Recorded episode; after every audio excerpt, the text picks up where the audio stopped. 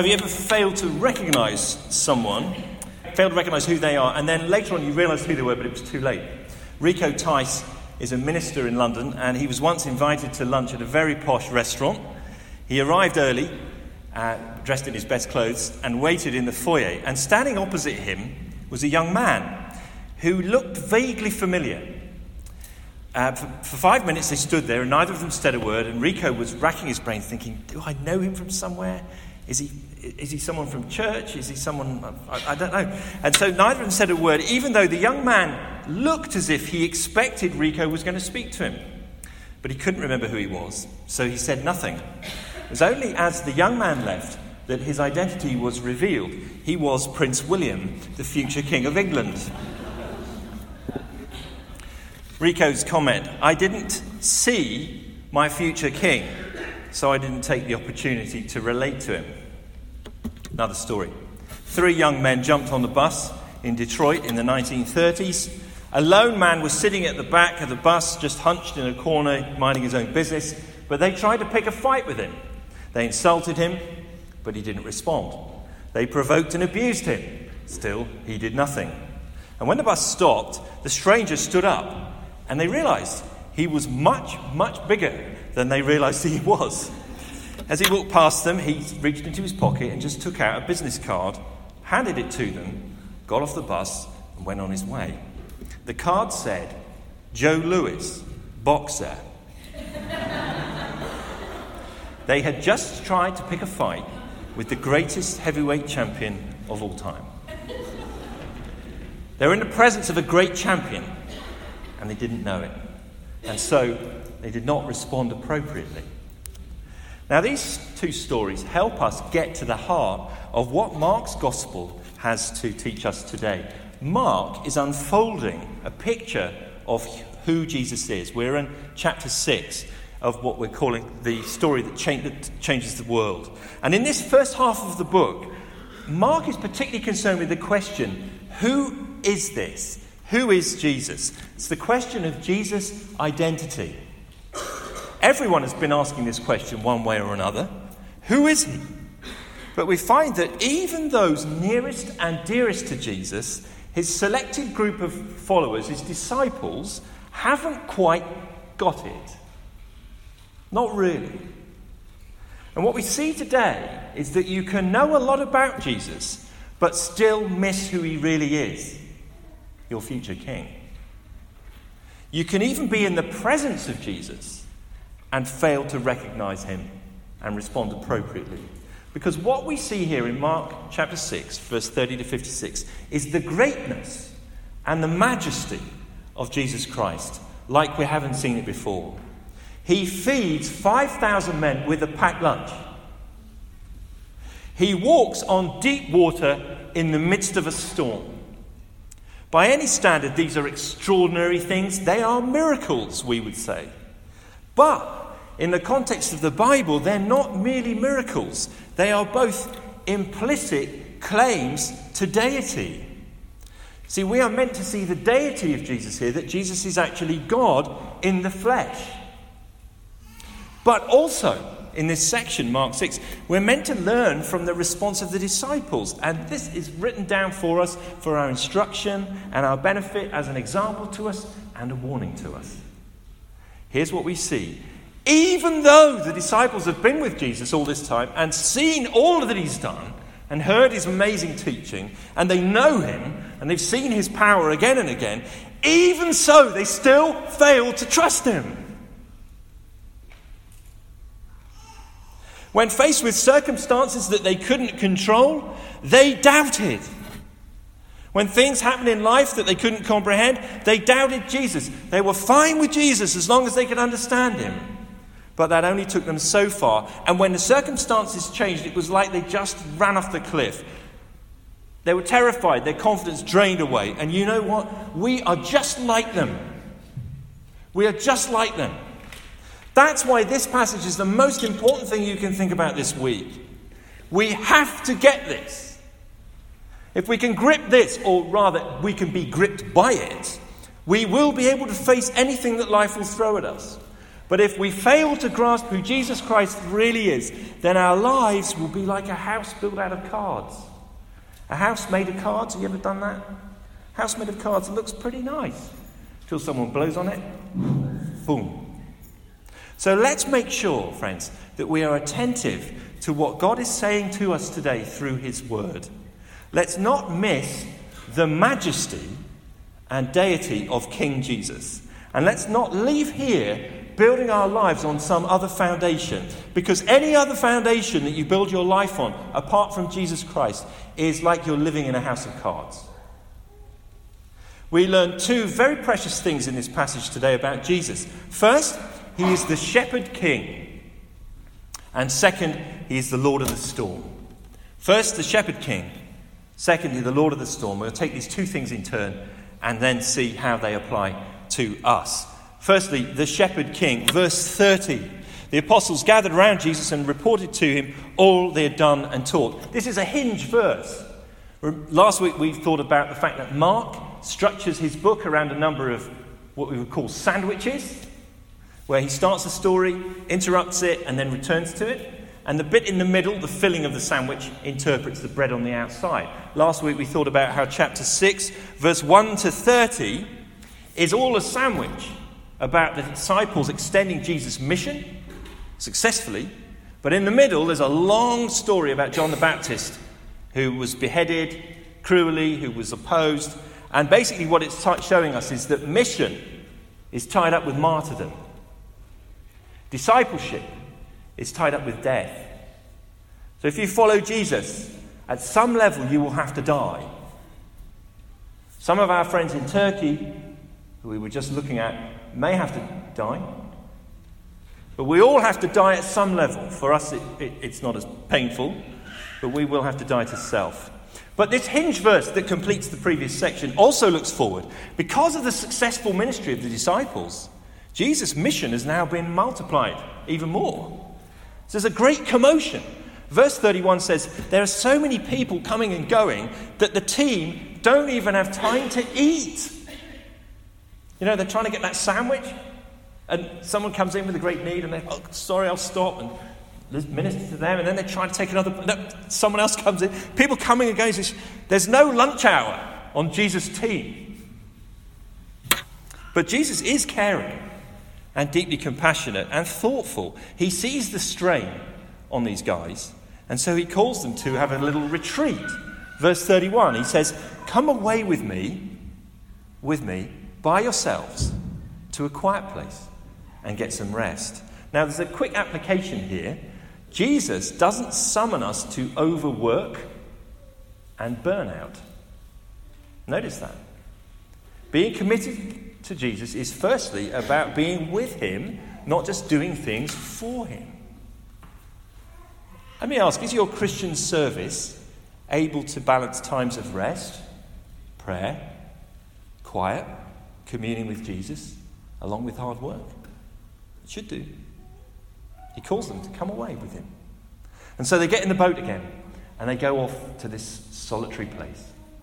But something crazy happens. Many people see them and they figure out where they're going to go. So they start running and they cross over land. And one way or another, they get to the place even before the boat does. So by the time Jesus lands in verse 34, it says, A large crowd has gathered.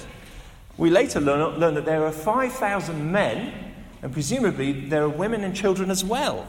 That's a pretty large crowd, isn't it? That's the size of a First Division football crowd on an average Saturday. 5,000 men plus women and children. Now, sometimes at the end of a long, busy day, my wife and I will just collapse into a chair and just look at each other and say, I'm done. I'm done. You know, we've got young children still and teenagers. Teenagers want to come and process all their emotional stuff late at night. Young children want to get up at 6.30 and watch cartoons. So we come to a point in the day we just say, I'm done. I have no more to give. I have no more energy. I feel like a lemon that has been squeezed one too many times. I've got nothing left in the tank. Now, I think there was a bit of that feeling in the, in the boat, don't you? Oh no. We come to this quiet place.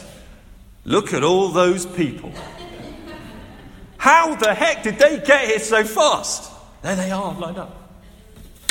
And maybe some of the disciples were thinking, um, Jesus, I wonder if we could just pretend this was the wrong way and we're going to go this way instead and just sail away? Turn the boat around? How striking is Jesus' response? Look at verse 34. Verse 34. When Jesus landed and saw a large crowd, he had compassion on them because they were like sheep without a shepherd. So he began teaching them many things. He has compassion. Now, in the New Testament, this word, this verb, is only used of Jesus.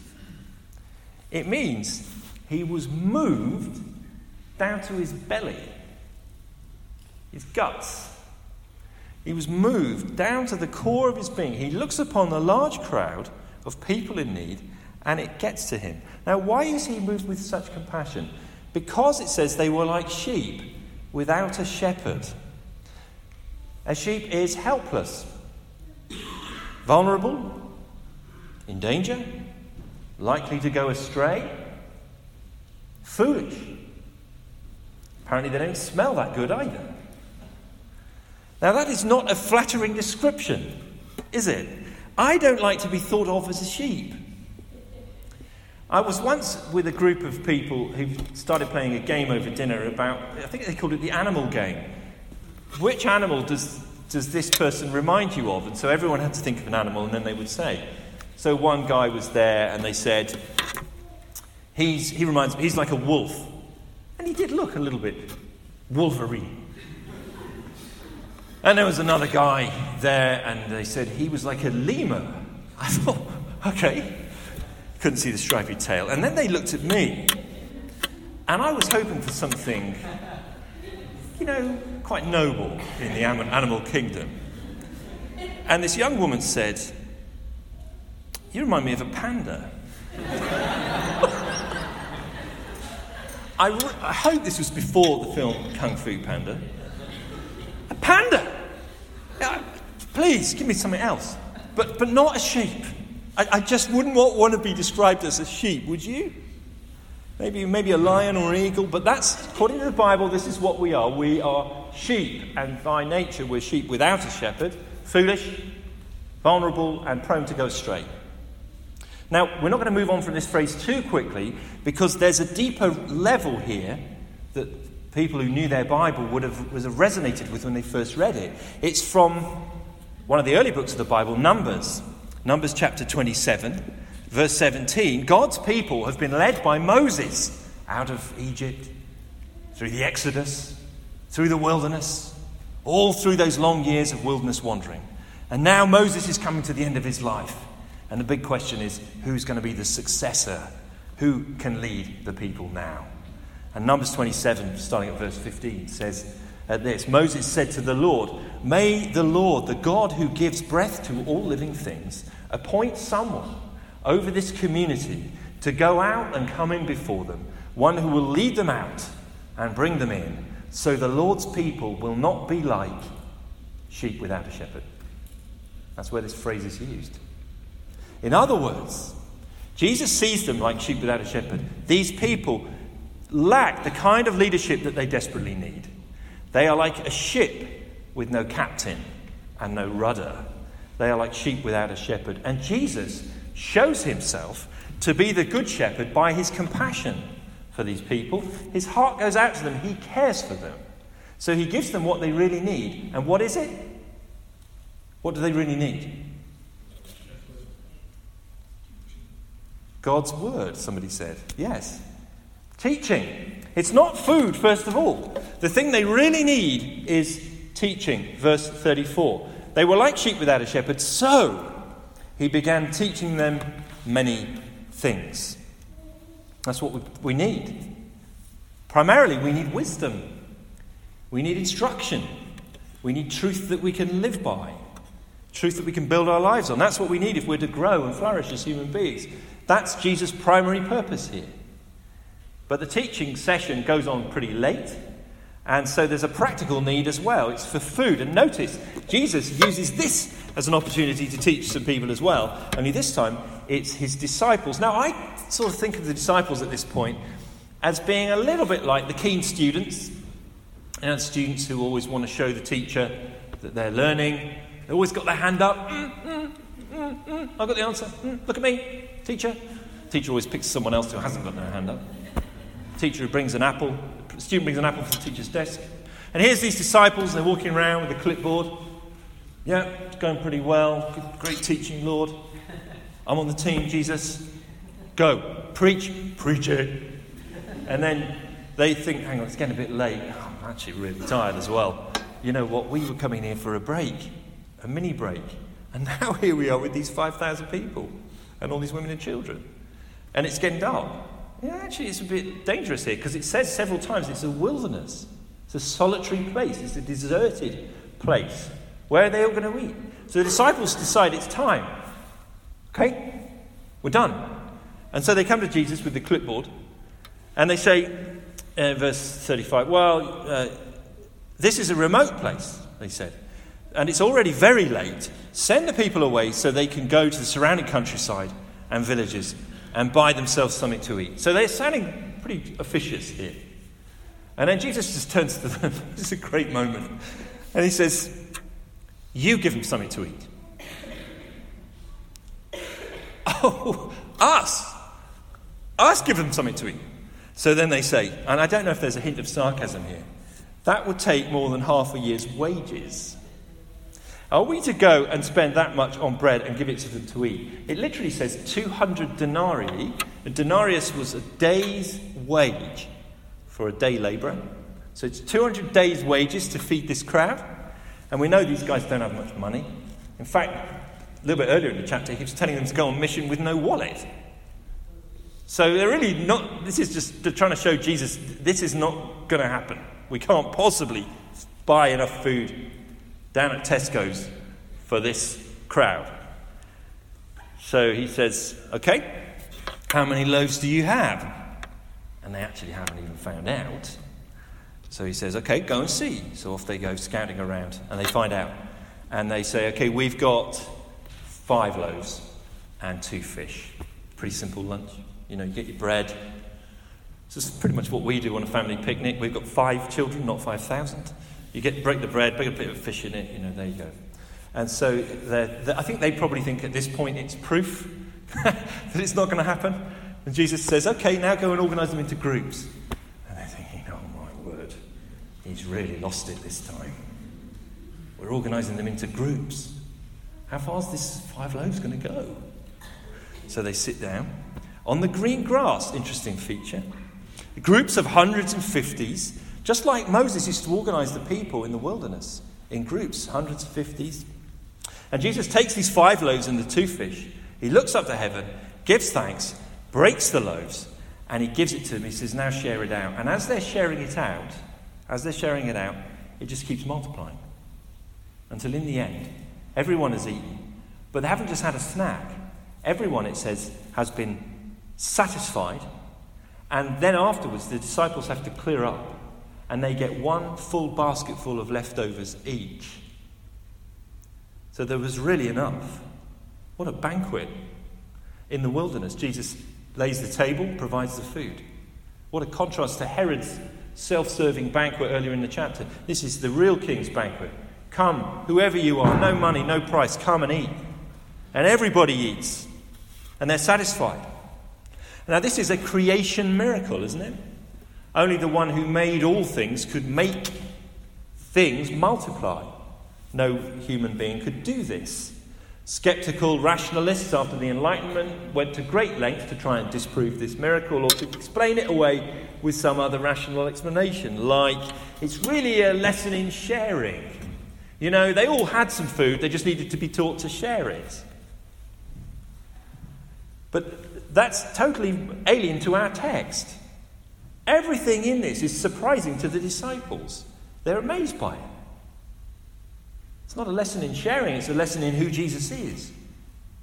He is the good shepherd who leads the sheep and provides for them. You remember the great Psalm 23 The Lord's my shepherd, I shall not want. He makes me to lie down in green pastures, the green grass. He leads me beside still waters. He restores my soul. Jesus is the good shepherd who provides for his people because he can, because he's got the power of God himself, the shepherd of Israel. So this is what Jesus is doing here is showing these guys something far beyond what they believed about him already, which is that he is the shepherd king, the long-awaited king who would feed God's people and lead them.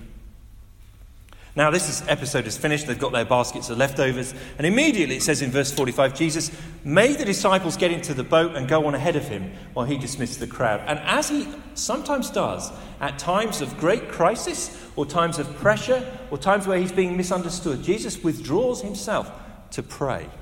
And he prays. But the disciples have got their marching orders. They're supposed to row the boat over to a place called Bethsaida. And in this episode, we learn the second thing about Jesus, which is that he is the Lord of the storm. So, firstly, the shepherd king, secondly, the Lord of the storm. And it's an incredible story because they're out in the middle of the lake, and you know some of these guys were experienced fishermen. They knew this lake well, they were on it all the time, they'd rowed it many times, and here they are, it says, straining the oars. It's a word that literally means torturing the oars. They're just wrestling with these oars and they can't get through. The storm is heavy.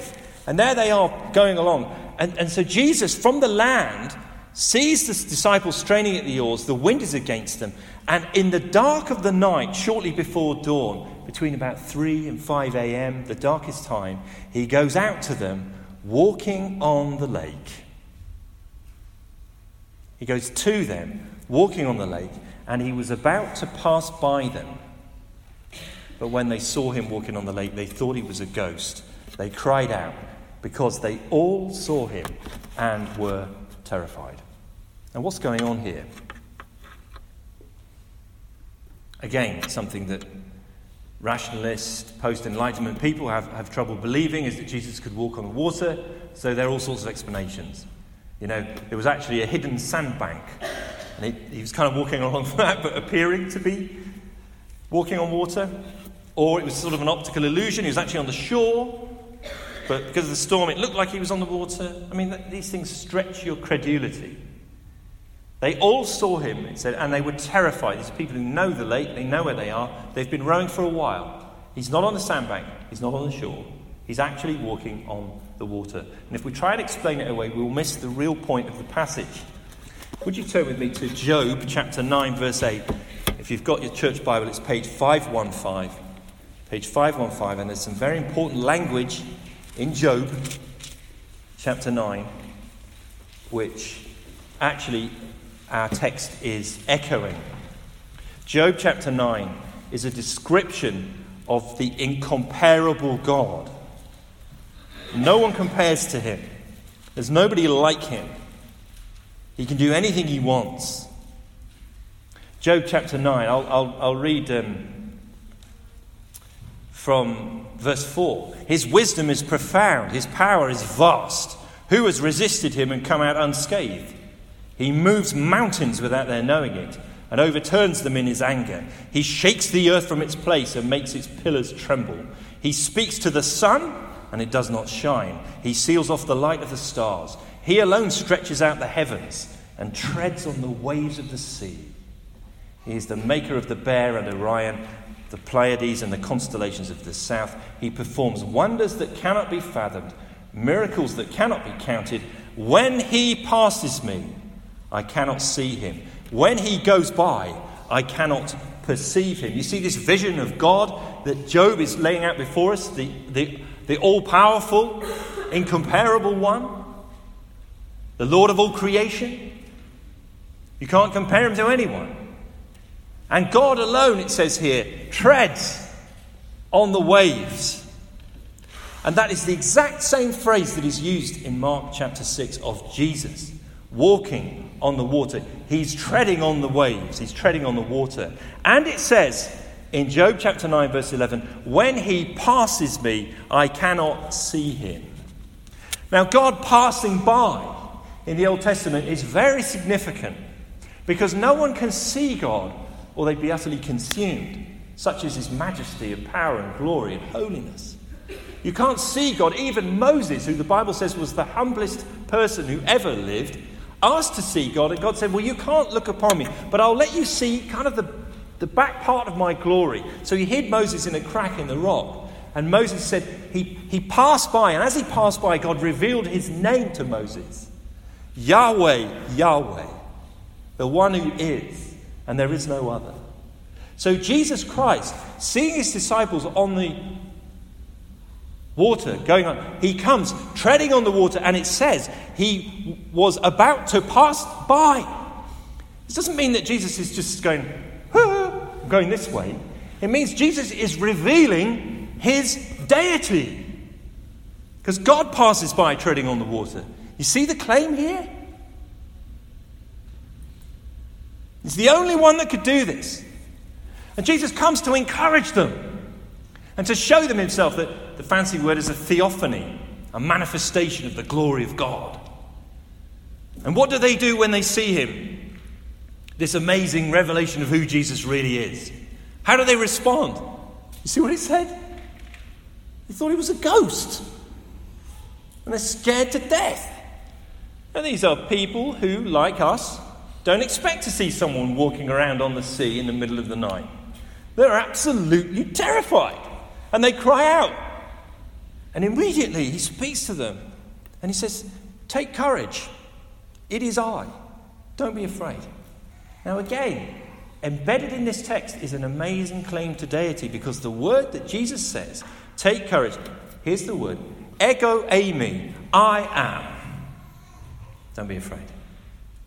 I am. The very same phrase that God gave to Moses when Moses asked for his name. I am. So here is Jesus Christ, the handyman from Nazareth, in his early 30s, walking on water, passing by, and speaking and saying, Don't be afraid, I am. You see who we're dealing with here? The Lord of the storm. He climbs into the boat with them, the wind dies down, they are completely amazed. And then it look this is real kicker, verse 52. They had not understood about the loaves, their hearts were hardened. So even though they'd already seen Jesus feeding the 5,000 with those few loaves, they've seen evidence that Jesus is God. Their hearts were hardened. After all that, after feeding those people with those loaves, after walking on water, can you believe these guys? How could the disciples see so much about Jesus and yet still failed to trust him? How foolish they were, how short sighted, how lacking in faith. Of course, we would never be like that, would we? Or would we? Have you learned that Jesus can be trusted in every situation, even when circumstances seem to call it into question? Have you learned that Jesus can be trusted in every situation? One of the lessons of the disciples, I think, is that this kind of trust takes time to develop. And Jesus is leading us like a shepherd to greater and greater trust in Him as we follow Him in our lives. Apparently, sheep don't like being led. They don't understand what is happening to them. They don't enjoy it. They question the wisdom of the shepherd. One former shepherd, Douglas McMillan, writes about the process of rescuing a lost sheep. He says this Even when sheep are found, it's very difficult to round them up and bring them home unless you have a dog to scare them. The lost sheep rushes to and fro. When you find it, you must seize it, cast it down, tie its forelegs together and its hind legs together, and put it over your shoulders and carry it home. Now, we, according to the Bible, are like sheep. That means we are foolish and helpless and misguided, and when he comes to find us, we don't like it. We need a dog to scare us, we need to be cast down, tied up, and put on his shoulders. You know, we have to learn how to trust. It takes time. A surprising command, you give them something to eat, is like a swimming coach taking the learner to the edge of the deep end and then going, and in they go. We're in the deep end. You'll never learn to swim if you stay in the baby pool where you can touch the bottom.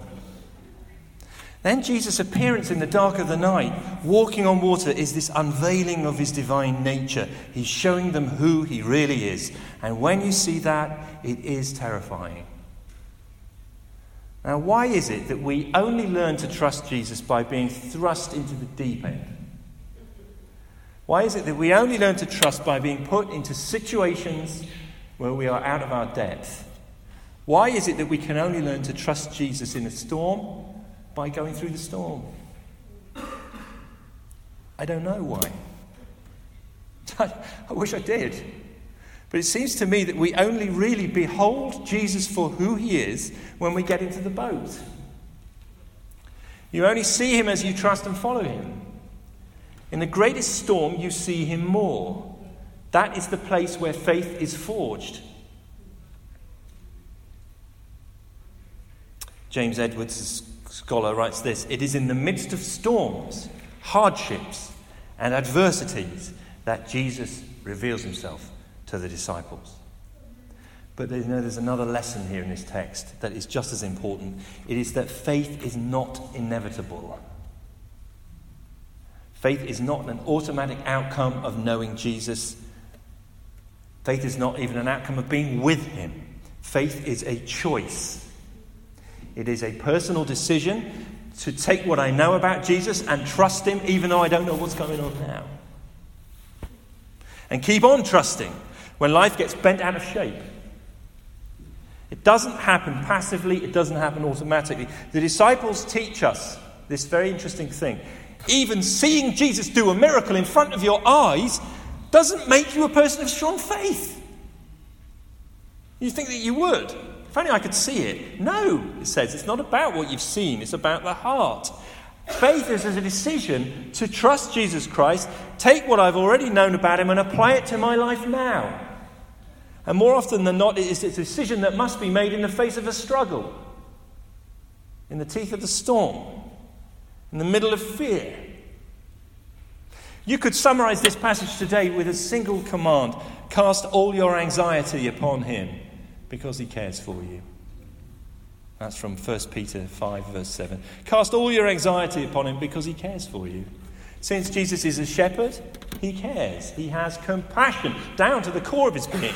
And it is his job as a shepherd to heal the broken, find the lost, support the weak.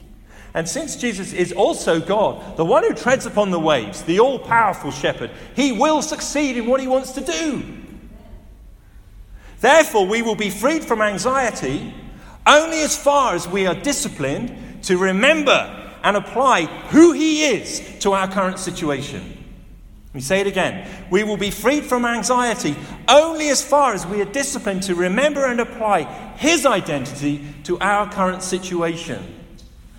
I want to finish with a true story of something that's happening right now in another part of the world, in South Asia.